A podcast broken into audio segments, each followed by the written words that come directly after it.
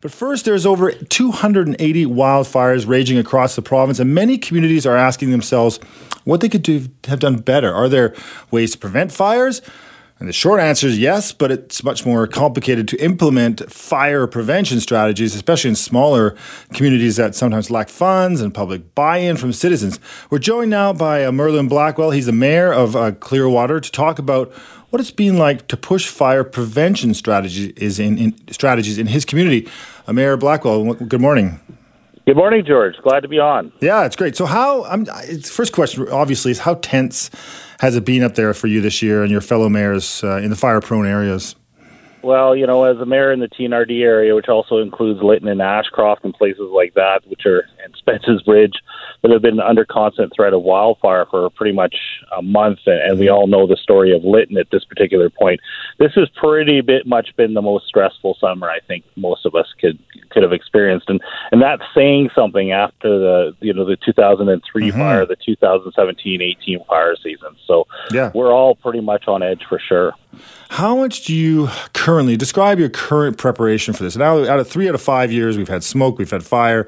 How are you preparing currently for this this now very what seems predictable situation?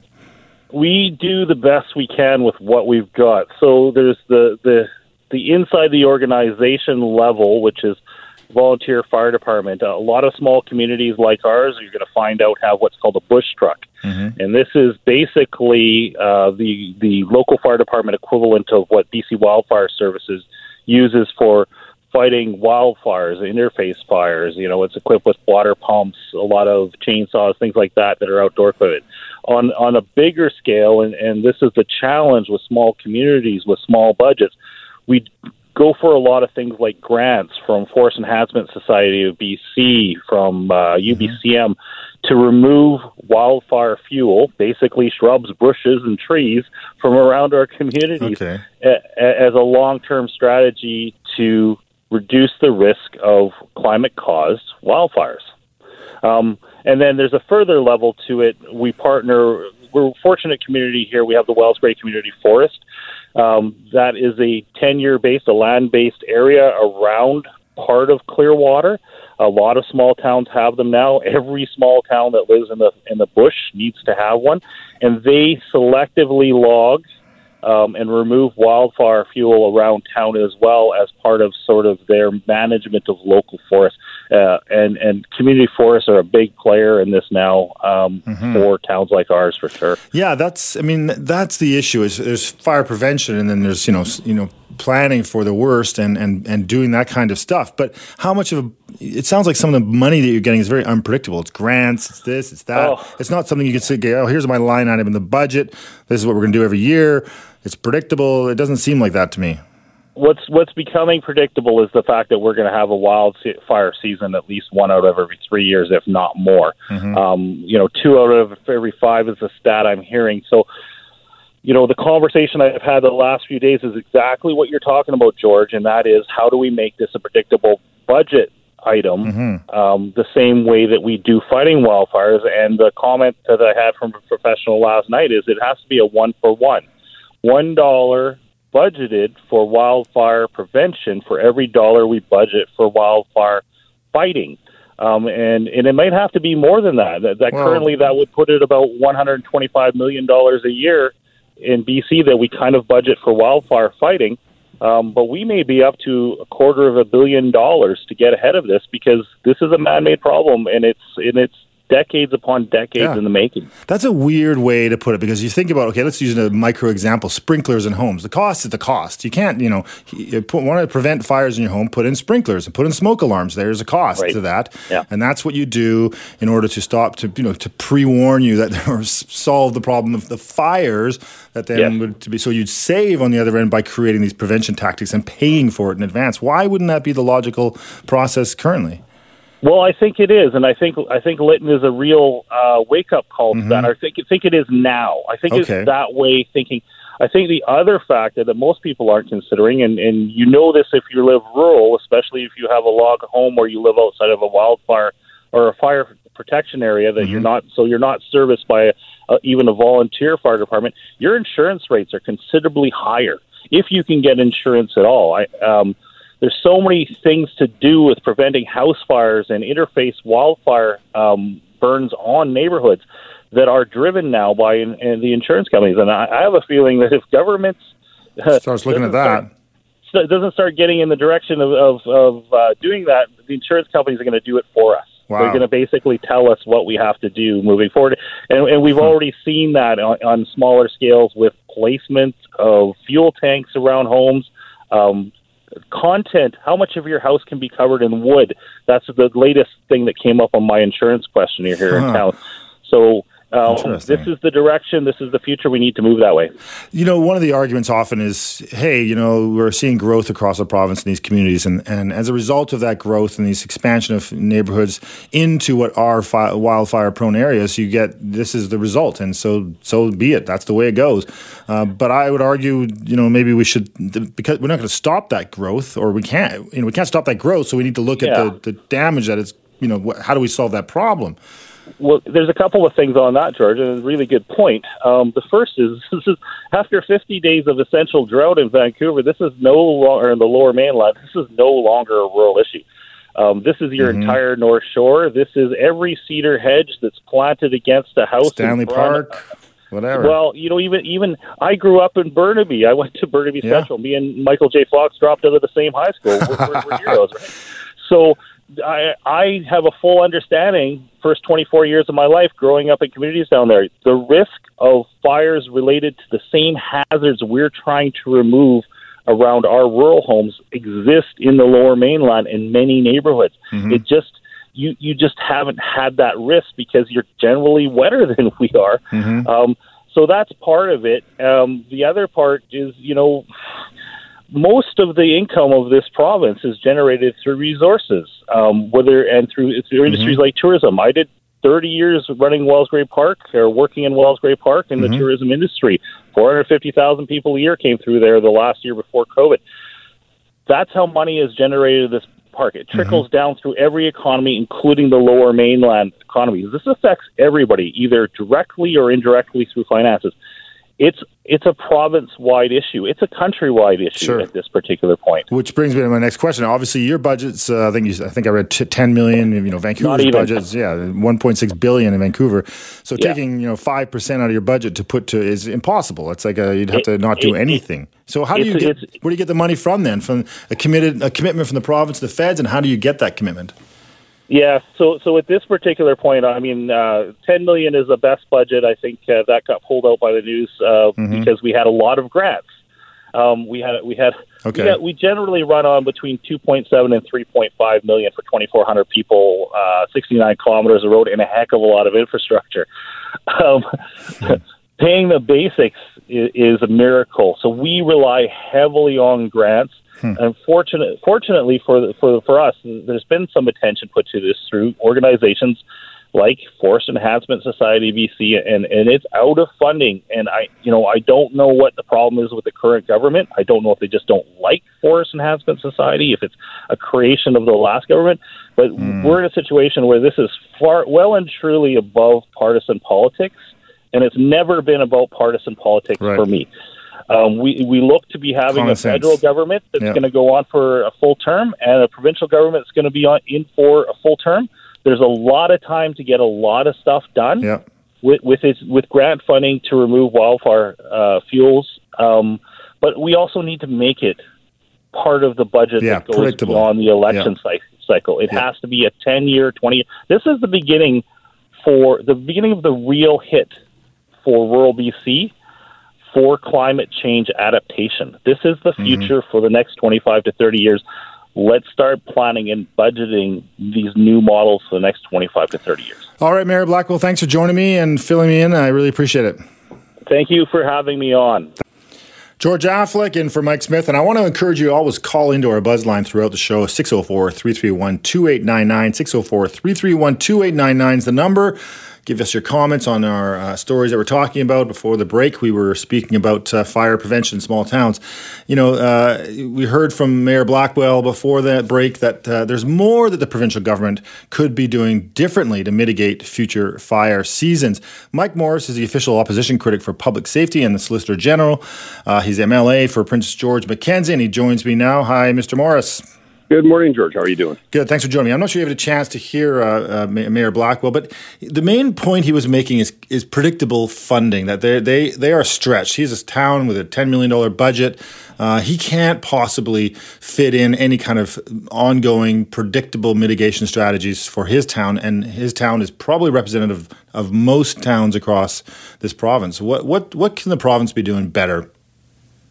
Uh, there's a number of things that the province can be doing better. You know what uh, you know what has happened over the last 75 years with uh, successive provincial governments. Have we've transitioned all the uh, the, the forest area in British Columbia into uh, uh, conifer plantations. So you know we have a have thick stands, densely planted conifers, uh, bereft of deciduous growth and whatnot. So we need to change that because it is uh, uh, they're very susceptible to fire hazards uh, um, in the long term.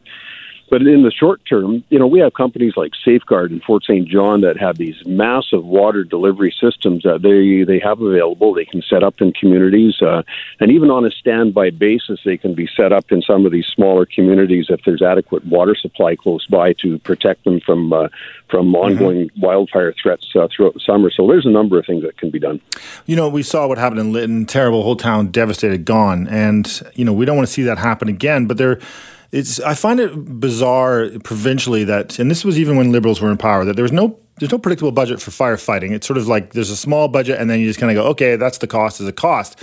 But Mayor Blackwell and other mayors are talking about funding uh, for, so before the fires start that there needs to be more money set aside how much money can we get into this budget to, to help these guys out and, and make it predictable for them yeah, you know that, that's a that's a good question, and predictable funding is something that our smaller communities do need, and uh, several other organizations in the province. It's hard to, uh, you know, if you said you're going to put aside $400 million for firefighting. That's pretty much fence money. That goes into the firefighting budget and whatnot, and it's difficult under the provincial scheme of things to start transferring that money around uh, partway through the season. So, uh, you know, you dip into the contingency funds uh, for those kinds of things. But, uh, you know, I, I think it's pretty clear, uh, you know, the direction that we've seen these fires take over the last few years now, um, that the province should be able to set aside some kind of predictable funding for these smaller communities to uh, establish, uh, you know, safeguards, uh, put in put in some of the firefighting equipment that they need mm-hmm. and uh, be prepared for the summers like we've seen in the last few years. Well, he mentioned that what's interesting was that there's this chat about firefighting and fire prevention and that there has to be one for one. And, and you think, and I, I brought up the analogy of sprinklers in your home, just an investment you need to make uh, into predictable ways of doing things. You know, you look at these communities, you live up in the up in the interior, up there north there you know, small towns know their towns better than other. We see population growth. We know that small, you know, these communities, the growth is one of the reasons we're seeing uh, so much risk from fire. Um, and they know their areas better than anybody else. So why not uh, empower them as well and give them more predictable funding? Yeah, no, you're right. We need to do that. The province has to take responsibility for this. Uh, you know, the province, successive governments, like I said, have transitioned our forest into these conifer plantations, uh, heightened the risk of fire uh, as a result of that. So uh, there's a responsibility that goes with that as well. And most of these small communities have been forest-related communities now for several generations and uh, you know the transition has been you know, been massive uh, right. uh, around Clearwater and some other areas here. So I think there is a provincial responsibility All right. here. All right, Mr. Morris, thanks for joining me. I appreciate your thoughts on this. You bet, George. Take care. Welcome back. Welcome back. I'm George Affleck in for Mike Smith. Hope you're doing well on this Thursday morning. So, uh, there's no question that Vancouver needs more housing. It's something we talk about a lot in this city, and I think it gets talked about a lot across the region and across the country for that matter. The problem is with housing comes a need for a lot of infrastructure. You need a lot of stuff like sewer and water lines.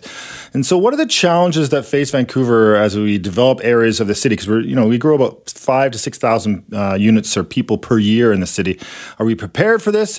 Uh, it looks like we may not be, and that's probably one of the reasons we don't see housing being built as fast. And Frances Bula, who is urban issues and political writer for Globe and Mail, wrote a column about this, and she joins me now. Hey, Frances. Hi, George. Thanks for joining me. Your column highlighted a challenge that, uh, you know, I think I, you may know when I was in office, I always worried and talked about, you know, funding the basics, sewer and water. It's not sexy, but uh, we kind of need them. What, what has happened over the last 10 years that your column really highlighted? Well, um, if you, you know, and it's this is not an issue a lot of people pay attention to when people are sort of talking about the problems of development. Mm-hmm. They've often talked about overloaded Canada Line or too much traffic or whatever. Right. And um, uh, we don't think about uh, underground. Uh, hmm. and uh, it looks like from audits done by the, the city of Vancouver itself that you know, a system that people had talked about being replaced at a rate of 1% a year, it had kind of dropped to 0.6% or something like that. Uh, and um, we didn't really notice it when a lot of development was happening downtown because the city replaced a lot of the sewers downtown because mm-hmm. they were combining sewer and rainwater and dumping into Burrard Inlet and so on. Right. Um, so a lot of that got replaced, and so new condo towers went up, and they were able to hook into that new system, and we didn't really notice it. But as developers moved into those more single-family residential areas like Oakridge mm-hmm. have started to talk about the Nanaimo and 29th Avenue SkyTrain station, suddenly engineering said, hey, wait a minute, before you do that, those systems are already having problems because um, they have combined sewer systems mm-hmm. um, where climate change is producing really violent rainstorms. Um, every time that happens, um, the whole system, uh, you know, gets overloaded in those areas that still have combined sewer or yeah, combined sewer and and stormwater, and you can't go ahead with this. So a lot of people who had bought property back in 2017, thinking that um, the planner Gil Kelley was about to start rezoning have been on hold since then. Uh, as engineering works out, when can they upgrade these systems? I think people don't understand uh, how important engineering is. We talk a lot about planning in our city. We, mm-hmm. you know, mm-hmm. we focus on that and with development and and and in, in you know the, the pretty stuff, the stuff we can see mm-hmm. above the ground and the big buildings. And, and, but the engineering department is is the largest in the city. It, and it not only you know it does garbage, it does sewers, it does water, it does sidewalks, roads. I mean, it manages almost everything that we see and we use every day. And I think that there's this under uh, appreciation and the connection between its relationship between between uh, planning. Why why is that? Why don't people seem to make that connection and see the importance of it? Because it's not sexy. I mean, it's not visible. Yeah. You know, um, like the head of engineering at the city said, it there's this city underneath our feet that we never think about. Mm-hmm. Um, you know, unless there's a water main break or you know the part of the road sinks or something like that. But mostly we've come to have this real faith that everything just keeps going and we can, you know, it's uh, all the infrastructure that we need uh, is down there. And by the way, I have to say, I've discovered it's not just Vancouver that has this problem. There was an excellent series done by reporter Stefan Labbé in the Tri City News about mm-hmm. Metro Vancouver's problems right. with this. You know, because there's a lot of development in Coquitlam, mm-hmm, Burquitlam, uh, you know, Surrey, various places, and they're having not as much as in Vancouver because we have one of the oldest sewer systems along with New Westminster, but, you know, problems as big development comes in on top of this climate change issue. One of the things that your sewer replacement, it comes so people understand there's an operating budget and then there's a capital budget. There's two different mm-hmm. budgets at any city government, and the operating budget pays for the basic, you know, the stuff that you do every day. Capital pays for infrastructure like sewers and waters. In mm-hmm. Vancouver, over the last 10 years, simultaneous to those numbers that you're talking about, where you've gone basically down 50% on sewer and water funding, uh, or as a percentage, uh, you've seen a lot of capital money uh, moved mm-hmm. over to housing. Uh, so there's an irony that has that's created because they the move to put all that capital money into housing is taken away from the sewer and water, but you can't build the housing without the sewer and water. So you've created this this oxymoronic situation in Vancouver yeah, City. Yeah, I mean that's your analysis. I'd have to look at that more closely because I think they did uh, create sort of new some new funding uh, sources uh, to put into housing. Like they didn't just take it away from everything else necessarily. Um, you know, we can argue about yeah, that. Yeah, well, they but, waived um, a lot of DCLs, the development cost levies for a lot of rental housing. Um, yeah. that money pays for, uh, but I think it, it, does come. You know, it's not just about funding; it's about uh, attention and and. Right. politics, I think maybe because housing yeah, is such and a hot I think issue. That there was uh, a real focus on maybe other goals at the city. Uh, you know, creating the greenest city. Um, mm-hmm. uh, as you say, you know, putting money into housing, and maybe you know not quite enough attention paid to engineering because I mean I understand that the engineers do go every year saying hey you know we really need this or the city's going to stop working mm-hmm. Uh, but something did change and it's interesting because as you know we talked about this before but a lot of people said we don't really know how this decline in the engineering uh, funding for sewers and water mains declined because we didn't vote on it. Like it wasn't something that came to council. It just kind of weirdly happened. One, well, one of the challenges I think when you think about budgeting, and, and I'm curious to see what happens because the mayor has uh, put a you know the, well I think the council have mandated a five percent max tax increase. Is that mm-hmm. is a tax increase or budget increase? For the next budget, tax, tax, tax increase. So property tax increase, but engineering relies on uh, most of its fee- money comes from its operating money comes from uh, fees and services. So if they get they they a big chunk, like more than I think it's eighty percent of their budget comes from pay as you go kind of pro- process, or it mm-hmm. doesn't come from property taxes. And yet they're they're going to be asked, like all departments, to find ways to cut. Uh, their departments or to find that not increase by 5%, more than 5%, or whatever. They're going to have to get find where that money, but they have less of a part of the pie within their budget to sa- find savings.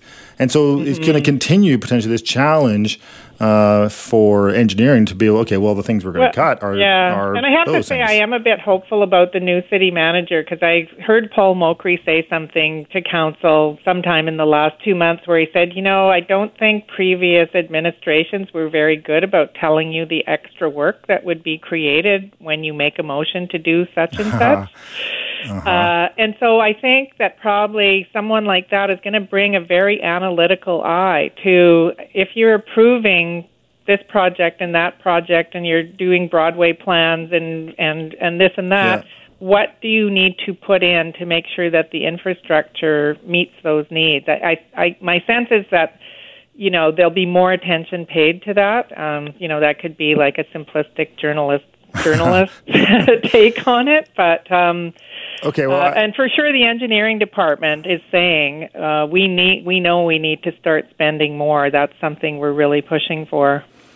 George Affleck in for Mike Smith and uh, Frances Bula from the Globe and Mail uh, continues to uh, join me. We've been talking about, and she wrote a column in the Globe and Mail about this, uh, about what's under our feet, really, and how that has an impact on how we build our housing and how fast we can build our housing. And feel free to leave a message on our on our buzz line if you have any thoughts on this. 604 331 2899. 604 331 2899. Frances, one of the things that's interesting to me is, you know, the budget. Uh, we talked a bit about the budget and how and housing has become a priority in the capital budget. You know, this city in Vancouver, and I think other cities are really being focused on housing, which they didn't used to be focused on. Vancouver alone has put, I think, aside a billion dollars over four years for housing. Do you think there's a chance now that the federal government's sort of now putting their energy into housing and the provincial government seems to be really interested in housing and the city of Vancouver for a long time was kind of picking up the slack that wasn't being done by the federal and provincial governments. Now that those governments are kind of more involved in housing that the city can sort of go, you know what, maybe we can extract some of that money that we set aside that we we can't even use and put it into things like sewer and water, sidewalks, roads, things like that. Hmm, that's interesting. I haven't heard anyone on council suggest that. I might have missed it, but I mean, for sure. Uh, and I'm not, you know, some people are looking at my story as oh we should halt all development you know which I never wanted here in Van- in, in mm-hmm. the city anyway like that's you know there's a certain kind of um, anti-growth element or anti-development sure. element that's saying that uh, and they also would jump on that one billion that you talked about um, I mean as much as many of us support housing like it is uh, uh, you know, especially if Vancouver is going to keep building office space, but you know, uh, and uh, where are all those people going to go if mm-hmm. you don't mm-hmm. build housing? They're just going to raise the prices of everything in the city. Uh, but I don't think Vancouverites really understand how much more they end up doing you know, there's property that's set aside. Uh, mm-hmm. there is money that is put into special funds for housing that in other cities is used for for other things. Mm-hmm. Uh, and I don't think that people really get it because it's not a cost that they see on their tax bill necessarily. Right, it's not spelled um, out. It is money and property that is put into a special account that then isn't available for other uses in the city, um, for sure. And it can be that can mean infrastructure, it can mean community centers, it can mean libraries, it can mean all Yeah. kinds of things. And uh, you know that, that it's it's worth examining more um, because the city does do a lot, and it doesn't show up in the tax bill, so people Right. don't see it. And the and the argument. I mean, one of the things, and I think Colleen, uh, you know, argues the you know, Hardwick? Hardwick talks about this that hey, we have all the zoned space for housing. We don't need to zone any more place for housing. And she's a little bit right on that. But the challenge, as your column points out, is that if we can't build the stuff because of the infrastructure underneath us, then it's it's mm-hmm. redundant. It doesn't really matter. And so moving that money into paying for those infrastructure then will push forward the housing that we need that's already been pre-approved and any new housing but this council it seems like no matter what political party they're a part of or even if they're independents including the mayor they all seem to put housing as a priority and it's something that they all say we need more housing. We need more more affordability more housing more affordability. And it's to make that leap into the less sexy we need more, more sewers and water and in, Yeah. in an election year is unlikely to, to fly on this council No, for sure. I mean, people talk about housing constantly because they do know it's a big issue. I mean, there was just a poll that said that, you know, people, uh, the vast majority, or, you know, some significant majority of people think that the NDP has done a bad job on housing, and that's not good news for them. Um, and any council that tries to come out as, uh, you know, not willing to sort of accommodate um, people moving here um, doesn't do well. That that might play in certain suburbs, um, but it doesn't play very well here. Uh, and you don't ever see people explicitly coming out that way. They'll raise concerns, or they'll say there's enough zoned capacity, as Colleen Hardwick does, which of course no one believes is true. Like there have been studies done saying that a, a city that has X amount of zoned capacity, I think less than 30%, maybe even less than 20% ever actually gets used Really? because, well, in my area, like there's zoned capacity for duplexes. Uh, or But you or don't see a ton of duplexes houses. suddenly Who's being doing built. it? Right. Like a lot of people are just sitting on on their uh, properties. They don't want to become developers. Mm-hmm. Um, they're not willing to go through all the hassle. That is happening even with on commercial strips. I've seen it more than once happening that pe- that um, owners have cho- chosen, if they are rebuilding, just to rebuild at an easy one-story retail rather than putting condos on top because it's such a hassle to go through the city process. So yeah, there's a lot of zone capacity, and maybe 15% of it gets used. But the thing is that I find challenging is that I don't hear uh, this council uh, talking about the solution that seems to be right in front of our face, which is, and, and, and later we're going to be talking to Tristin Hopper, your competitor on, from the National Post, who's written a column about red tape. Yeah, saw that, yeah. And we sort of talk about red tape, but the the strategy, like you look at red tape and what does that mean? And you've wrote you've written stuff about this, about your experience with building a laneway house, getting things done in the city. You imagine if you're a developer wanting to build a duplex in your neighborhood, how challenging that might be. How do we speed up things? How do we make this work? And is it because you know the one component you wrote about today, uh, this in this column about waters and sewers, is just one part of that whole problem of bureaucracy and red tape. Right. And again, I mean, we do have a new um, city manager and director of planning who specifically, that is part of their mandate, uh, is to try and deal with some of that. And we're starting to see some reports come to council about how to streamline stuff, but there's a long way to go. I mean, you know, the, there's been a buildup of bureaucratic barnacles on the city of Vancouver for for 50 years. You know, for 50 years in this city, we've acted as though um, we're doing any newcomers a favor by allowing them in, and we're only going to allow them in if their building looks really pretty and doesn't upset the current residents too much, and you know, um, and meets like this new thing that we want to do about saving trees, and that new thing we want to do about not disturbing the neighbors too much, and there's just been this accretion of stuff. I, it's someone who was trying to build a single family house on the east side uh, told me once there's like 97 touch points that you go through uh, with separate staff members. Uh, Ninety-seven. I, am making that Yeah. number up, but it was definitely Yeah, it, up feel, there. it feels like that. It feels like thousands potentially, and then you get a different answer sometimes from one staff person to another one. Exactly. which is- Or a staff member leaves, and then the next staff member says, "Well, whatever that person agreed to, you know, I don't, uh, I'm not going along with that." So, so that's going to take a long time to scrape those barnacles away, a very long time. And you are starting to see a bit of a focus on it, um, but. I mean, realistically, like, look at this council. How can they have a coherent position on anything?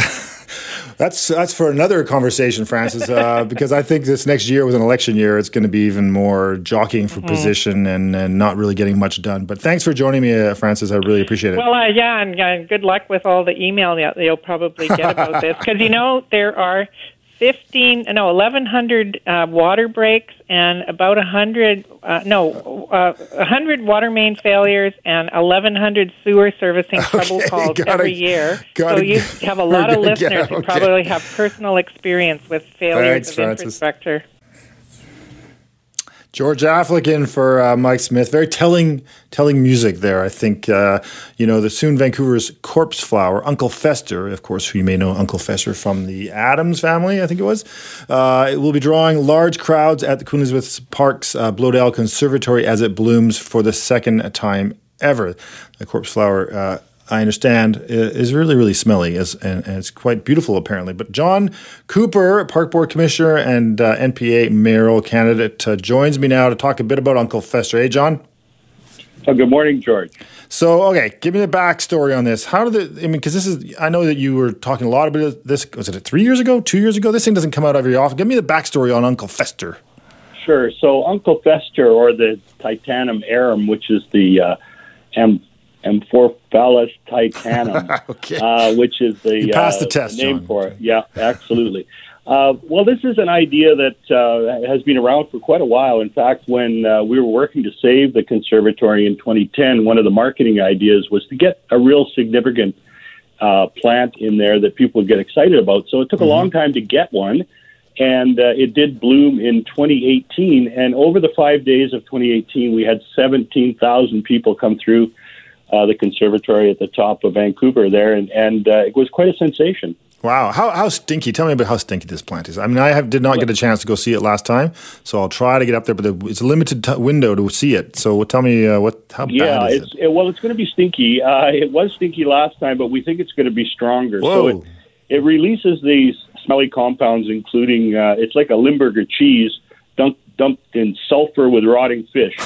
So uh, it's a Delicious. nasty bit of business, and it's made to attract. It smells like dead rats and rotten cabbage, and it kind of comes in waves. Good So, morning, uh, everybody. Enjoy your breakfast. yeah, yeah. So, but the great thing about it is, you know, it, it it's a learning experience for people because you know we are the the rainforests are threatened. Um, most of these are in the Sumatra rainforest, and uh, you know certainly we have our temperate rainforest in in British Columbia, which is also under some threat. So I think it's really people get up there and they start thinking about these things and they start thinking about the environment maybe a little more and a great learning experience for kids.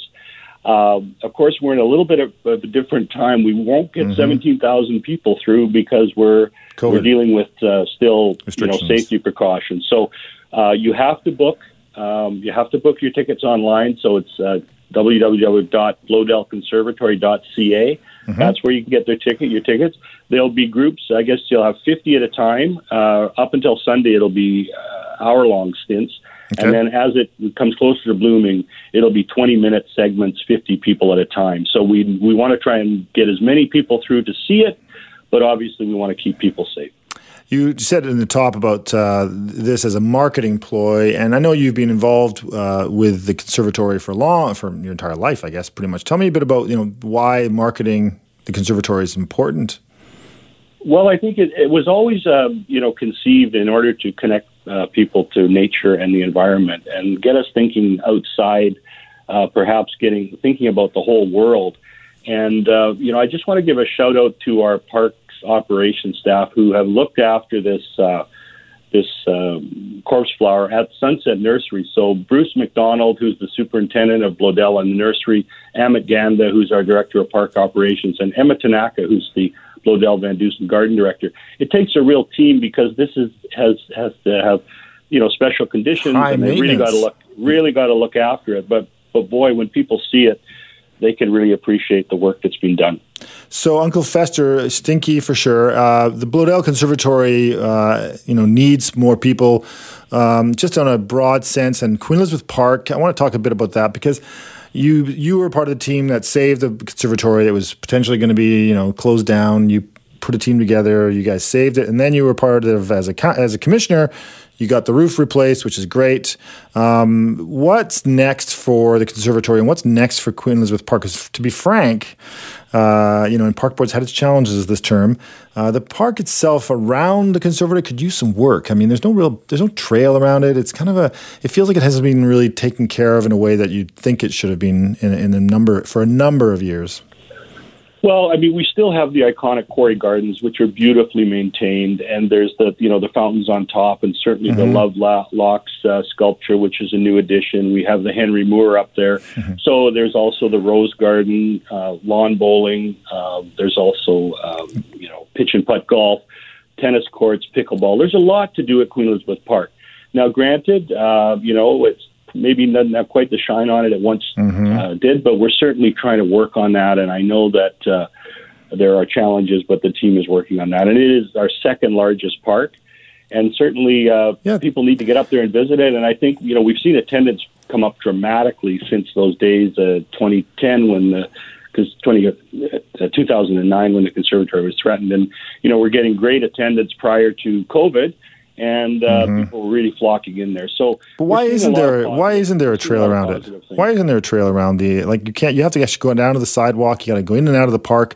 Unlike Stanley Park, and it, you, as you said, it's the second biggest park in our city. I don't understand why it doesn't have better trails and in in within the park. Why has it never been done? Is there no plan? Well, there are there are a number of trails. There is underway uh, Queen Elizabeth Park master plan process uh-huh. underway. Okay, and there's also an effort by uh, VanDusen Gardens to actually create an education center at the front of the conservatory, and that's gaining some uh, momentum. So that would be a, a, great addition because then, you know, families could really learn about uh, uh, nature. The other thing that a lot of people don't know about Queen Elizabeth Park is that it has every tree species native in Canada in that planted in that park. So mm-hmm. it's an it's an arboretum, mm-hmm. and I think uh, we could do a better job uh, getting the word out on that, and that's certainly why I'm on your show today. okay, Uncle Fester can be seen at the at the Bloedel Conservatory for uh, the next few days, and then go to uh, bloedelconservatory.ca. Was that what it was? Did yeah, bloedelconservatory.ca, and you can book your get your tickets and book your time. And uh, I would encourage everybody to be quick because there's going to be limited tickets, and it's quite a phenomena. And uh, I think once you see it and once you smell it, you're not going to forget it. So, uh, All right. I hope people get up there. Thanks very much for having me, George. Yeah, thanks, John. Take care. Welcome back. I'm George Affleck in for Mike Smith today and tomorrow. Mike's back on Monday. I know you've probably missed him. I hope you're enjoying uh, this time as much as I have. So uh, this hour we're going to talk a lot about housing. I want to get your your dialing fingers ready for the uh, second half of this half hour to join in with this conversation. In Vancouver, you know, it feels like we're always taking we're always talking about housing.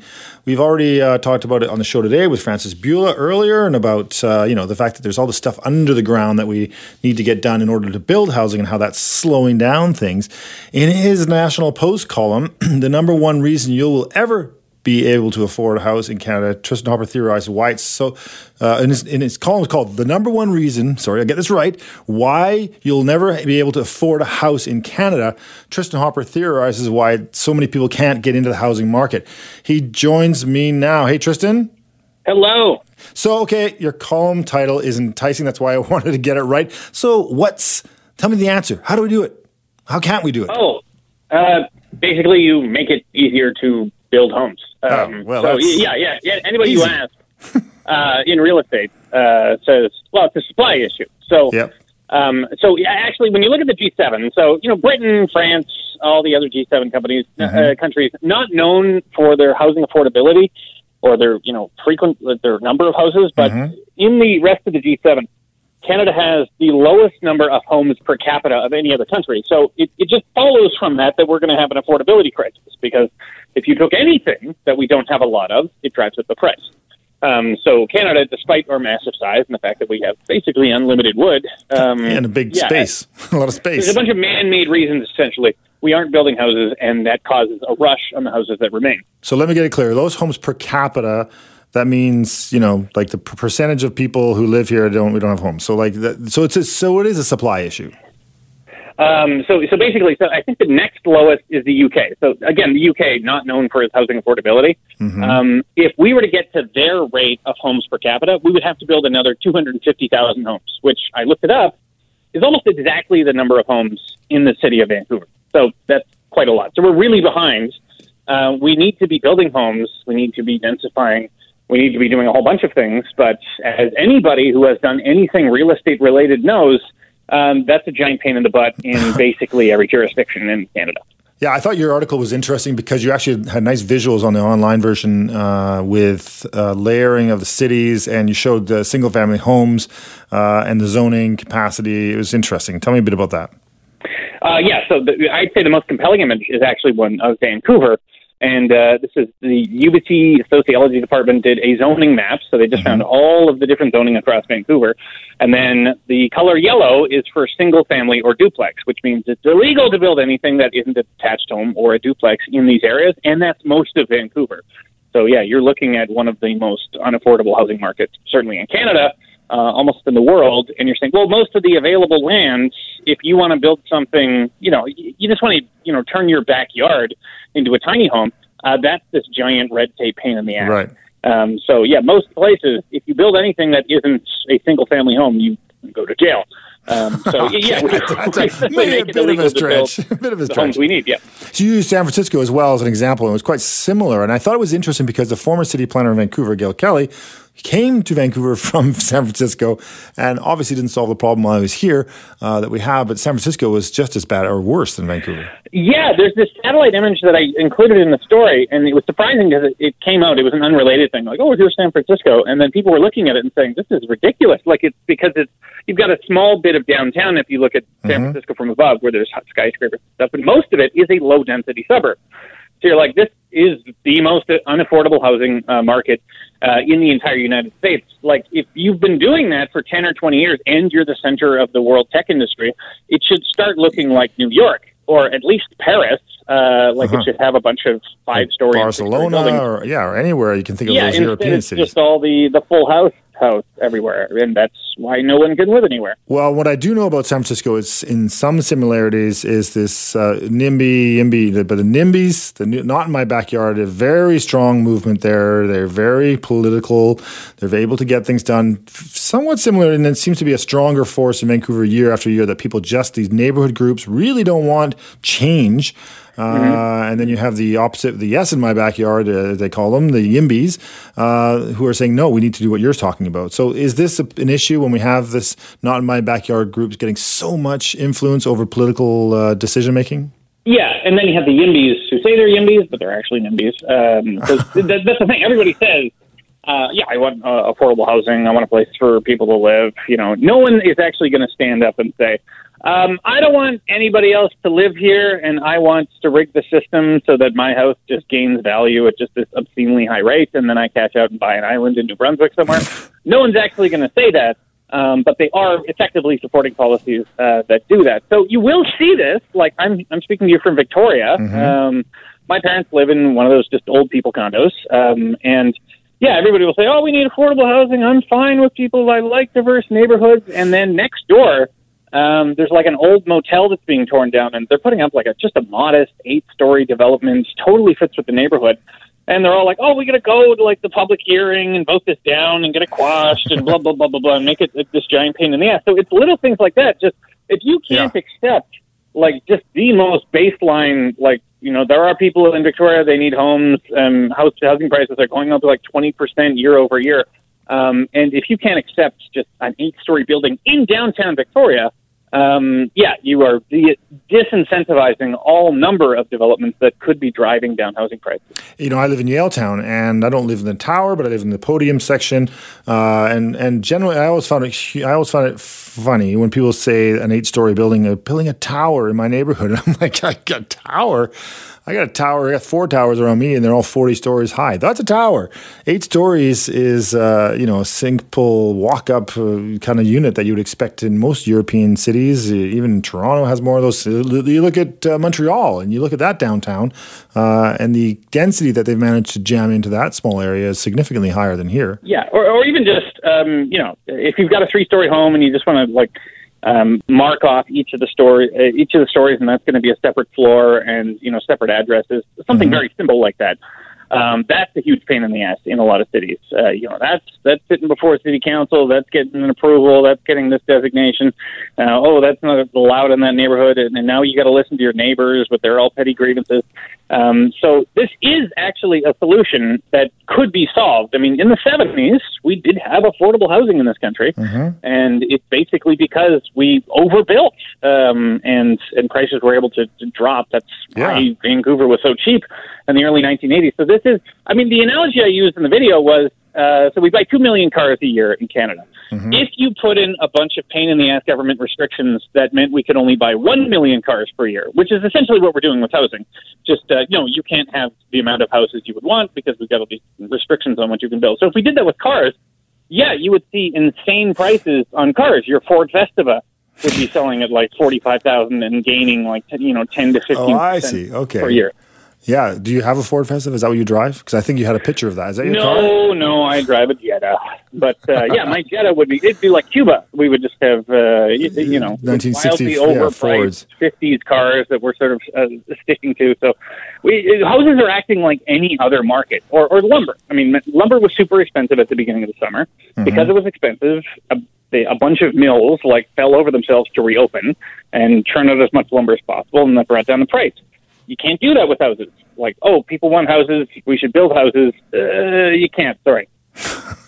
One of the is political will, though. You look at I look at Vancouver Council or most councils, but certainly Vancouver. They're all talking. We need affordability, affordability, affordability, more housing, more housing, and yet they make then they spend their entire uh, time over the last three years uh, voting on things that are totally unrelated to housing and just blocking up uh, the bureaucracy, slowing things down for everyone on every capa- every area, um, and making it more unaffordable in the city. There's a you know there's, they they seem to talk out of both sides of their mouth. Uh, yeah, yeah, because uh, I mean, I, I think it's one of the most insidious contributors to housing and affordability because you know, we can all hate foreign capital. Uh, uh, damn foreigners, get out mm-hmm. of my mm-hmm. city. That's that's easy.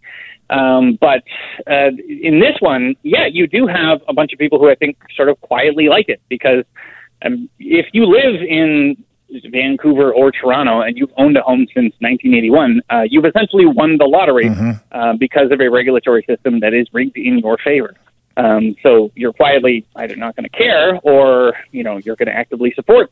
Uh, so we, we've been doing this for so long, like 10, 20 years, a lot of our economy is now structured around the idea that uh, real estate, you know, surges um, in this just absolutely un- uncontrollable way. Mm-hmm. Um, so, yeah, if you're going to be changing that, it's going to mean disrupting a lot of people who have sort of pegged their livelihood and, uh, you know, potentially a lot of their income on this system. So, um, yeah, I, again, we all like to talk affordability. You know, I want people to have a place to live and to have healthy cities. Um, but when it comes down to, oh, here's what we actually have to do to create that, like, oh, no, no, You're going to disrupt some of the things that you find safe and, and comfortable.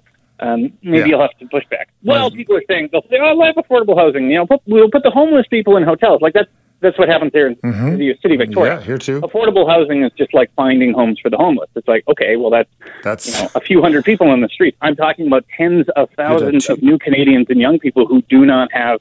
Two hundred and fifty thousand is what you, you mentioned. Tristin, stay yeah. with me. I want to take some calls after the break. You're going to stay with me. Sure.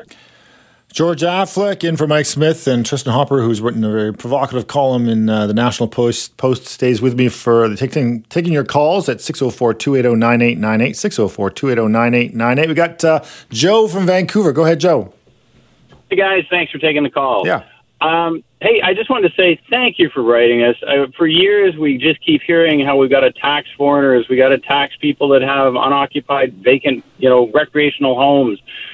I'm so glad to see someone holding up a mirror to politicians' faces and saying, "Hey, maybe you should look in this about your permitting issues, etc."